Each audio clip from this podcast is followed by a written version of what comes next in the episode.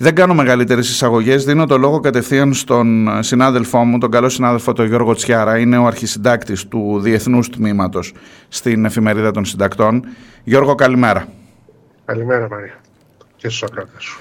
Βλέπω, ήδη διάβασα από το πρώτο κομμάτι σου στο site της εφημερίδας και διαβάζω και σήμερα το πώς εξελίσσεται όλη αυτή η επιχείρηση.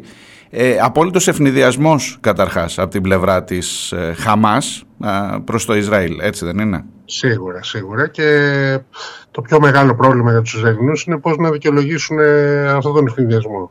Mm-hmm. Και στις μυστικές τους υπηρεσίες και στο στρατό τους.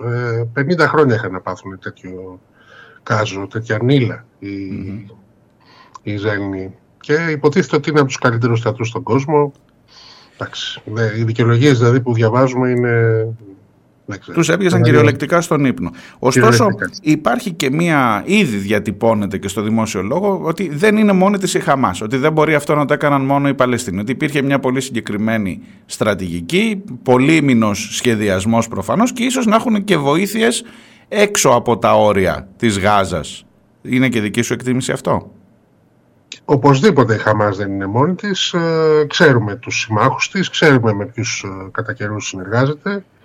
Είναι προφανές ότι υπάρχει ένα υπόγειο κανάλι τροφοδοσίας καταρχήν της Χαμάς. Δεν μπορεί ένας αποκλεισμένος τόπος, μια φυλακή όπως είναι η Γάζα, να φτιάξει 5.000 ρουκέτες χωρίς βοήθεια, για παράδειγμα. Και δεν τις έχουν τελειώσει, δηλαδή έχει κι άλλες. Χτες έριξε εκατοντάδες ακόμη. Και θα ρίξει και όλες τις επόμενες μέρες σίγουρα. Ξέρουμε ότι υπάρχει η Χεζμπολά, ξέρουμε ότι υπάρχει το Ιράν, ξέρουμε ότι υπάρχει η Τουρκία, που είναι από τους μεγαλύτερους προστάτες και σπόνσορες, και σίγουρα υπάρχουν και άλλοι, δηλαδή υπάρχουν και άλλοι παίχτες σε αυτή την υπόθεση που δεν τους βλέπουμε. Από εκεί και πέρα όμως δεν είναι το θέμα μόνο του ποιος στηρίζει, είναι πάνω απ' όλα το ότι υπάρχουν χιλιάδες άνθρωποι αποφασισμένοι να πεθάνουν. Έτσι, είδαμε κομμάντο κανονικό από τη Γάζα να πετάνε με αλεξίπτωτα πλαγιάς, να ορμάνε με μηχανάκια σε υπερσύγχρονες στρατιωτικές βάσεις και να τις καταλαμβάνουν. Έχουμε δει μάχες ανοιχτές μέσα σε πόλεις. Αυτό είναι η μεγάλη διαφορά, είναι αυτή, ότι έχει καταφέρει να μεταφέρει η Χαμάς και η Ισλαμική Τζιχάντ, την οποία συνεργάζεται, που συμμετέχει στον πόλεμο, έχουν καταφέρει να μεταφέρουν τον πόλεμο μέσα στο Ισραήλ. Αυτό είναι το...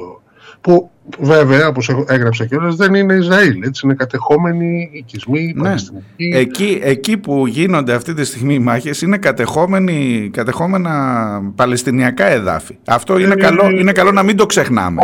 Όλο το Ισραήλ είναι κατεχόμενα παλαιστινιακά εδάφη, ανάλογα με το πότε ξεκινάει κανείς να μετράει. Δηλαδή πριν το 48, εκεί ήταν όλο προτεκτοράτο Εγγλέζικο Παλαιστίνη, που βέβαια ήταν παλαιστινιακά εδάφη. Και πριν τον Πρώτο Παγκόσμιο Πόλεμο ήταν Οθωμανική Αυτοκρατορία κτλ. Νομίζω ότι μοιραία μας πηγαίνει. Όποιος θέλει λίγο να σέβεται τον εαυτό του και δημοσιογραφικά, θα έλεγα, μοιραία πηγαίνει προς τα πίσω για να δει από πού έχουμε ξεκινήσει και ίσως και πιο πίσω από εκεί. Εγώ κάνω αυτή τη δουλειά 35 χρόνια τώρα. Στα διεθνή, μιλάω για τα διεθνή. Ναι. Έχω γράψει τόσες φορές για την Παλαιστίνη. Έχει βομβαρδιστεί τόσες φορές η Γάζα.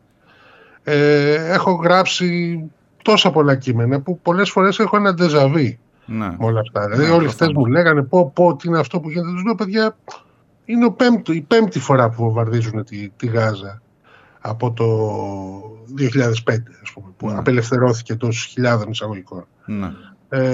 Γιατί τι απελευθέρωση είναι αυτή όταν είναι ένα ανοιχτό στρατόπεδο συγκέντρωση στην ουσία, που δεν έχει πρόσβαση κανείς ούτε να μπει ούτε να βγει, αποκλεισμένο από παντού, που δεν μπορείς να βγεις να ψαρέψεις, όχι να βγεις από τη χώρα, δεν καμία επαφή με τα υπόλοιπα παλαιστινιακά εδάφη. Εντάξει, όλοι βλέπουμε τι προκάλεσε και κυρίως τι δημιούργησε αυτό το στρατό και αυτή την απελπισία και αυτό το... Και ξέρεις, δεν τα λες μόνο εσύ, τα λέει και ο Γενικός Γραμματέας του ΟΗΕ, ο οποίος λέει ότι μόνο το έγραφες προχθές. Ναι, εντάξει. Κάθε χρόνο βγαίνει η έκθεση του ΟΗΕ και λέει 113 παιδιά Παλαιστινίων, τόσα γυναικών. Να σου πω κάτι, είναι πολύ περισσότερα. Απλά υπάρχουν παιδιά, ας πούμε, τα οποία θεωρούνται μαχητές. Ναι. Τα δολοφονούν με μια σφαίρα στο κεφάλι και μετά σου λέει είχε σφεντόνα, είχε, δεν ξέρω, είχε, στο σπίτι του είχε χειροβομβίδα. Δηλαδή, φτάνει Γιώργο να δικαιολογεί αυτό την επίθεση της Χαμάς? Και μάλιστα τώρα βλέπεις σε ένα πάρτι, αν είδα καλά, ένα πάρτι για την ειρήνη. Ναι. Που, αυτό είναι το πιο σκληρό από όλα, αυτό είναι. Ναι. Αλλά ταυτόχρονα ήταν και το πιο, να το πω έτσι, συμβολικό. Mm-hmm. Γιατί αν δεις τα βίντεο, ας πούμε, υπάρχουν, κυκλοφορούν κάποια βίντεο όπου είναι ξημερώματα, είναι κόσμος που χορεύει, νέα παιδιά που χορεύουν έτσι και περνάνε όμορφα. Όλο αυτό είναι δίπλα στο τείχος της Γάζας, όπου μέσα οι άνθρωποι στραγγαλίζονται, πεθαίνουν έτσι, από την πείνα και από τις αρρώστιες, και εκεί πέρα διασκέδαζαν. Ήταν ένα αγρόκτημα δίπλα στο τείχος της Γάζας. Οκ, λένε τώρα ότι ήταν για την ειρήνη και δεν ξέρω τι, αλλά αν δει κανείς την αντίστοιξη και την αντίφαση αυτών των δύο πραγμάτων, δηλαδή χόρευαν και ταυτόχρονα ερχόντουσαν οι... Νομίζω ότι δεν χωράει καμιά θωότητα σε αυτό. Δηλαδή δεν χωράει πια καμία. Ακόμα κι αν είσαι ένα παιδί που βρέθηκε εκεί μόνο για να διασκεδάσει, δυστυχώς... Οι νεκροί είναι νεκροί. Η βαρβαρότητα είναι βαρβαρότητα. Δεν αλλάζει αυτό. Όποιος και να το κάνει. Εγώ δεν έχω καμία συμπάθεια για τη Χαμάς ως οργάνωση. Έτσι. Ο χαρακτηρισμός Ισλαμοφασίστες δεν είναι λαθασμένος. Αν δει κανείς την ιδεολογία της Χαμάς, το τι πρεσβεύει, από πού ξεκίνησε, έτσι, είναι ένα παρακλάδι της Μουσουλμανικής Αδερφότητας που γεννήθηκε στα πανεπιστήμια, στα μαντράσας της Αιγύπτου τη δεκαετία του 50, και ήταν μια αντίδραση ολόκληρου του Ισλάμ, έτσι, στην αποικιοκρατία, στον οριενταλισμό και στην καταστροφή, στο διαγούμισμα των φυσικών τους πόρων. Αυτό είναι και η Χαμάς, και έχει στοιχεία στην ιδεολογία της που είναι πραγματικά φασιστικά. Έτσι, από εκεί και πέρα όμως, το γιατί φτάνουμε σε ένα σημείο, το Ιράν για παράδειγμα να επιλέγει το Χομεϊνί και τώρα το Χαμενέι, το γιατί οι Παλαιστίνοι κατέφυγαν στη Χαμάς, το γιατί οι Λιβανέζοι... Η Χαμάς διοικεί την Παλαιστίνη 10 χρόνια τώρα, 11, θύμισέ μου. Η Χαμάς κέρδισε τις εκλογές το 2006 πεντακάθαρα στην Γάζα. Δεν αναγνωρίστηκε ποτέ από τη διεθνή κοινότητα το αποτέλεσμα αυτό. Από την αρχή τους αντιμετωπίζουν ως παρείες.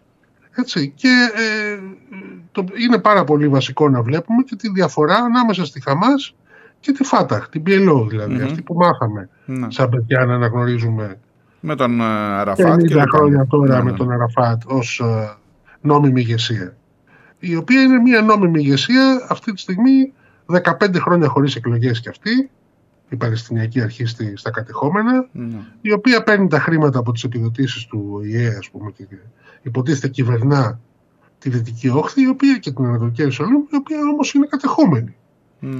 Δηλαδή πρέπει να τα δούμε αυτά τα πράγματα πριν πούμε οτιδήποτε άλλο, και πρέπει να καταλάβουμε τι κάνει έναν άνθρωπο, τι του προκαλεί ένα τέτοιο μίσος και μια τέτοια απαξία για την ανθρώπινη ζωή.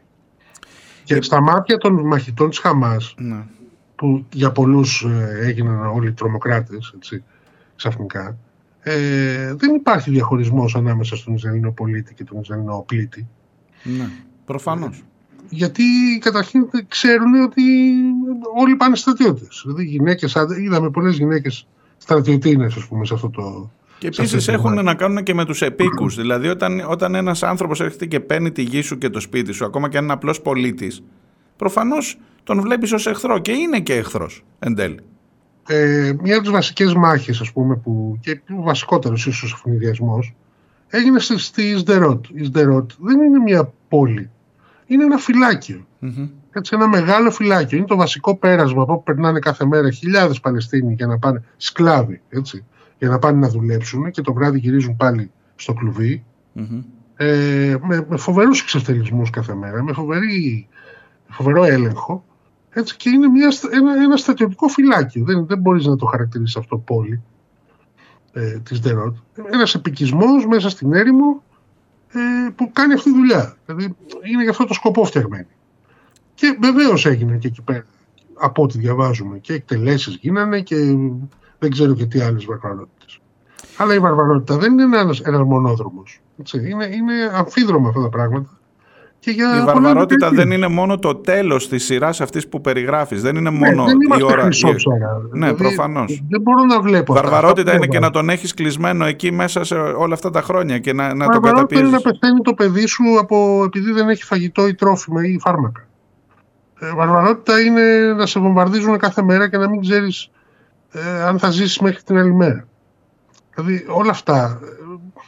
Δεν ξέρω πώς μπορεί, ειδικά η αριστερά δίθεν, κάποιοι αριστεροί συντροφοί, να τα έχουν ξεχάσει. Γιατί έρχεσαι σιγά σιγά στην επόμενη ερώτησή μου. Πώς στέκεται η Ελλάδα, το ελληνικό πολιτικό σκηνικό, οι Έλληνες γενικά, απέναντι σε αυτό που συμβαίνει εκεί? Με προβληματίζουν πάρα πολλά θέματα. Βλέπω μία ανακοίνωση, για παράδειγμα, από την αξιωματική αντιπολίτευση από το ΣΥΡΙΖΑ, που είναι σαν να ξεχνάει τι έχει γίνει πιο πριν. Βλέπω διάφορα αφηγήματα. Ότι καλά τώρα τους Παλαιστίνους τους υποστηρίζει ο Ερντογάν, άρα αφού είναι ο Ερντογάν μαζί τους, εμείς πρέπει να είμαστε με την άλλη πλευρά. Και βεβαίως βλέπω και την οικονομική ζωή της χώρας, η οποία στο Ισραήλ έχει στηρίξει πάρα πολύ μεγάλο βάρος. Και δεν ξέρω αν είναι και άλλοι παράγοντες εκτός από αυτούς που λέω. Έχει διαμορφωθεί εδώ και τουλάχιστον 10-15 χρόνια με ευθύνη και του ΣΥΡΙΖΑ, όχι φυσικά μόνο του ΣΥΡΙΖΑ, του κυβερνώντος ΣΥΡΙΖΑ εννοώ,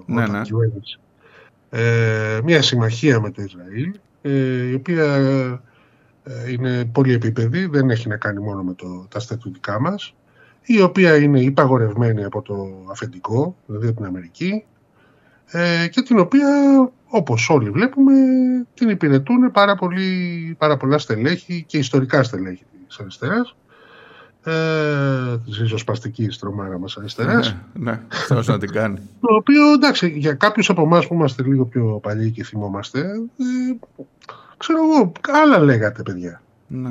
Άλλα εγώ λέγω. Εγώ θυμάμαι τους ανθρώπους στις διαδηλώσεις έξω από την Ισραηλινή πρεσβεία να μας κυνηγάνε. Θυμάμαι και τον Αλέξη Τσίπρα με την Παλαιστινιακή μαντήλα. Ναι, έξω δεν άλλαξε κάτι. Αυτό που άλλαξε είστε εσείς. Δεν άλλαξε κάτι. Η Γάζα πεθαίνει. Η Παλαιστίνη είναι πάντα αυτό που ήταν μια χένουσα πληγή στο κορμί του πλανήτη. Μήπως δεν είμαστε ρεαλιστές, και εσύ και εγώ, Γιώργο? Μήπως εδώ έρχεται και σου λέει, βρε παιδί μου, πόσοι τουρίστες? Εγώ σου μιλάω τώρα από την Κρήτη, από το Ηράκλειο. Πόσους Ισραηλινούς τουρίστες? Γεμίζουν τα ξενοδοχεία στην Κρήτη, ζει από αυτό. Έχει πάρα πολύ κόσμο. Παλαιστίνιους τουρίστες δεν έχετε. Οπότε μήπως το συμφέρον σου, μήπως να είσαι πιο λογικός και να δεις που είναι το συμφέρον σου? Αν σκεφτόμουν έτσι, δεν θα δούλευα στην Ευσύνη. Θα είχα κατέβει και εγώ στην Κρήτη και θα έφτιαχνα κοκτέιλ σε κάποιο μπαρ και μπορεί να ήμουν και πιο. να ζούσα και καλύτερα, δεν ξέρω.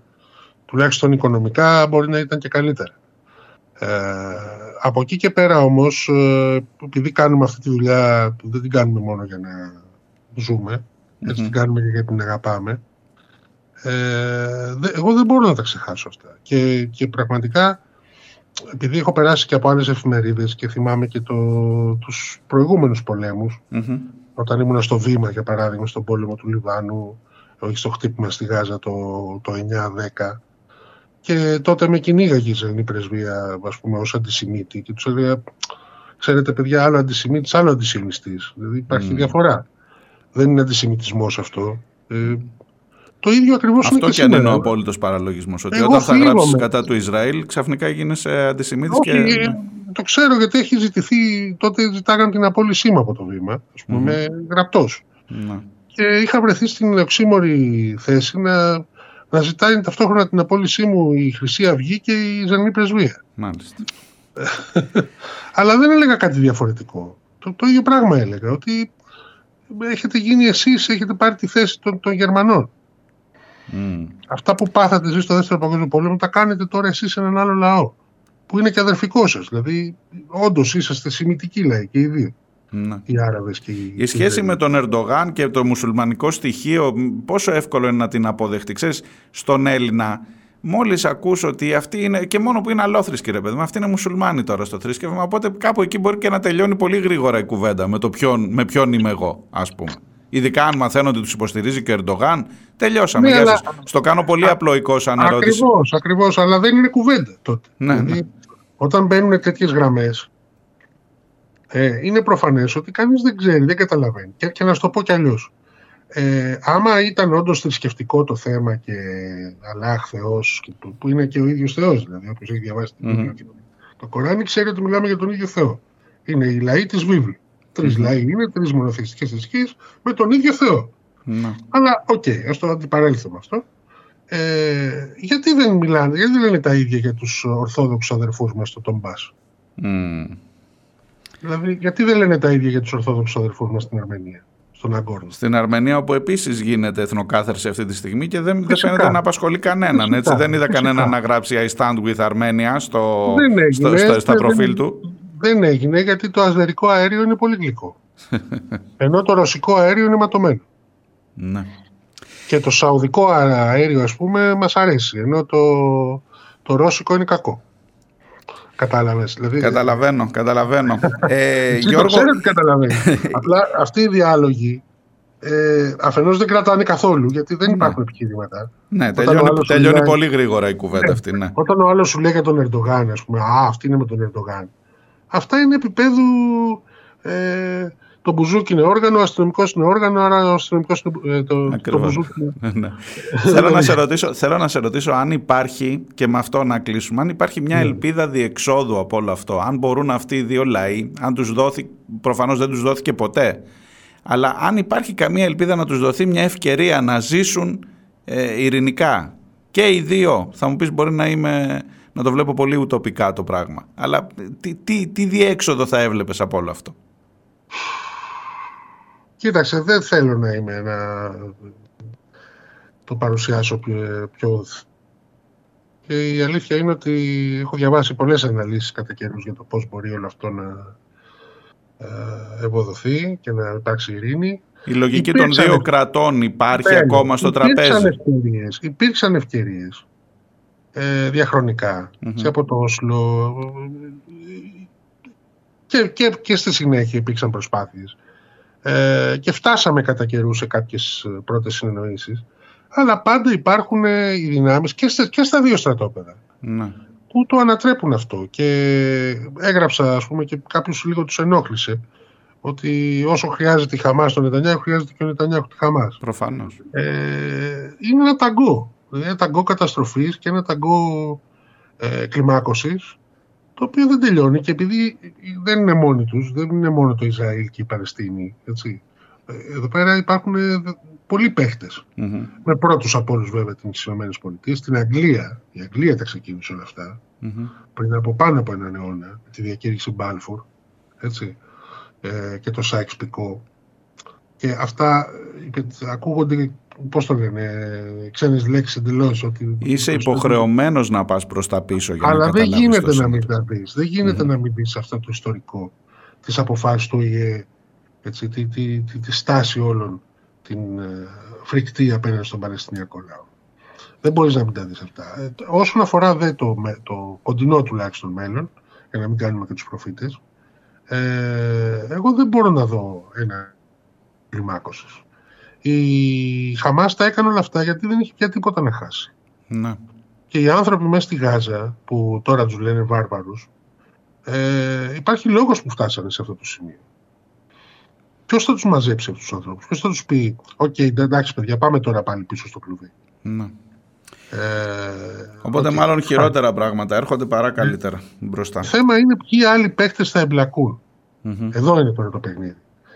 Θα μπει η Χεζμπολά σε αυτό το παιχνίδι, θα ανοίξει δεύτερο μέτωπο, θα έχουμε εξέγερση στη Δυτική Όχθη.